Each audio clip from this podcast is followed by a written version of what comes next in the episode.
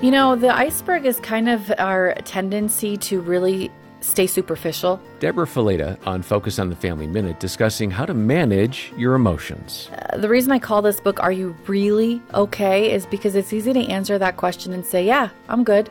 You know, I'm fine without really going deeper. But just like an iceberg, there's always more, a lot more going on underneath the surface. And I think this past year, for so many people, 2020 was a year of dealing with a lot of emotions. I call it the year of exposure because emotions are like a volcano in the sense that there's always pressure building underneath the surface. When you don't identify those emotions and deal with them in a healthy way, they will find the point of least resistance mm. and you will experience an emotional explosion. We've got to learn to go underneath the surface and figure out what's really going on inside of us. More from Debra at FamilyMinute.org.